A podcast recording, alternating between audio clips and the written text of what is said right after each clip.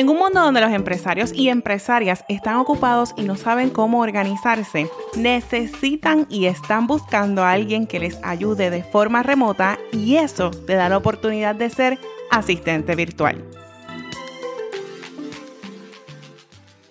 Mi nombre es Eileen Mendoza y yo soy asistente virtual.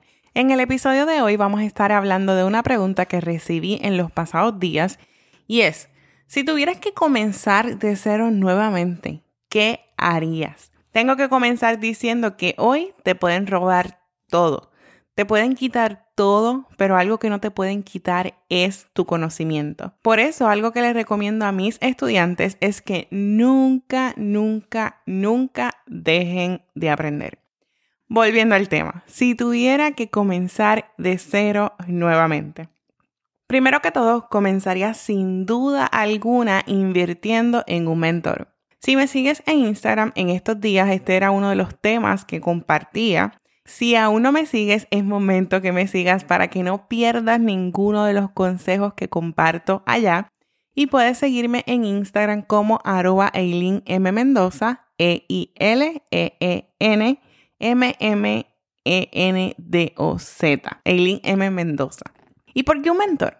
Quizás en la situación que me encontraba no era la mejor para invertir mil, dos mil dólares en un mentor. Pero yo sí tenía claro que yo no quería seguir viviendo el sueño de otro y quería poder trabajar desde mi casa, viviendo en mis propios términos.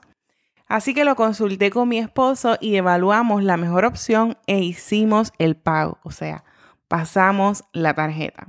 Un mentor ya corrió el camino que tú quieres recorrer él sabe ya dónde hay que usar una bicicleta, sabe dónde hay que ir a pie, sabe cuál es el vehículo necesario para llegar desde donde te encuentras hasta donde quieres ir. La rueda ya está inventada y no hay por qué seguir complicándolo. El contar con un mentor fue lo que llamamos un game changer en mi negocio. Yo no tenía idea de lo que estaba haciendo, solamente yo tenía claro mi objetivo a dónde yo quería llegar, qué era lo que yo quería, pero no sabía la ruta para hacerlo sin morir en el intento. Y yo sé que da miedo, pero bien dicen que el que no arriesga no gana.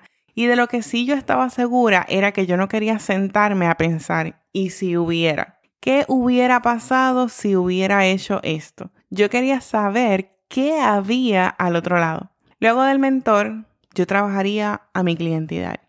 Y esto es algo que escuchamos muy seguido, pero ¿con qué se come eso? Cuando yo escuché esto por primera vez, yo estaba muy segura de que yo había hecho la tarea y no es hasta que llegue el primer cliente que podemos estar seguros de si realmente lo tenemos o no definido. Por eso es que si aún no tienes clientes, pero si tienes seguidores, debes comenzar a hacer preguntas a tu comunidad para saber qué les duele, qué necesitan y de esta manera puedes diseñar mucho mejor tu propuesta de valor que sea más atractiva para tu cliente ideal. Muchas veces compartimos contenido porque vemos un vacío, porque hay que poner algo, porque nos presionan y sentimos la presión de las redes sociales. Y si lo haces sin tener claro qué vendes y a quién le vendes, es muy difícil que puedas obtener ventas para tu negocio.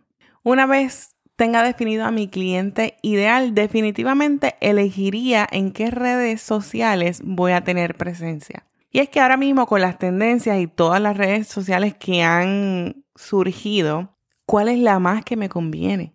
Por eso necesitamos conocer a nuestro cliente ideal, porque si nuestro cliente ideal no está en Twitter, no vamos a perder tiempo y energía creando contenido ahí. Y esto no se trata de la red social que está en tendencia o la red social que la gente dice que está en tendencia, se trata de donde se encuentra tu cliente ideal. Así que evalúa la red social donde está tu cliente ideal y comienza una red social a la vez.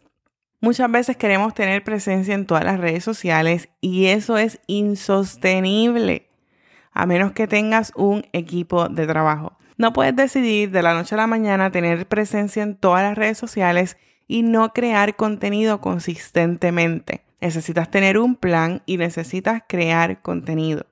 Luego de todo este análisis, compartiría contenido enfocado en ese dolor, en esa necesidad que tiene mi cliente ideal, eso que no lo deja dormir, para poder ayudarlos y que ellos puedan ver y entender que yo soy la solución que ellos necesitan. Y esto es un bono.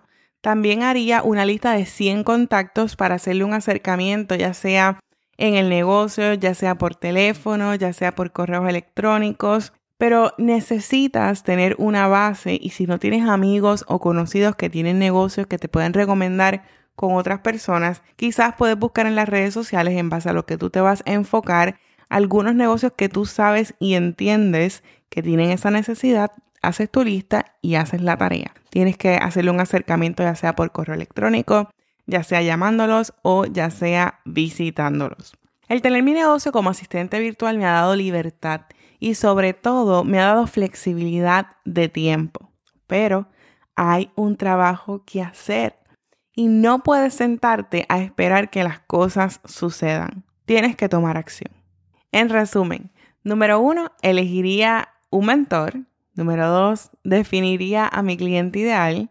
Número tres, elegiría las redes sociales donde voy a tener presencia. Número 4. Comenzaría a crear contenido de valor enfocado en el dolor de mi cliente ideal. Número 5. Crearía una lista de 100 contactos para hacer acercamientos por teléfono o por correo electrónico.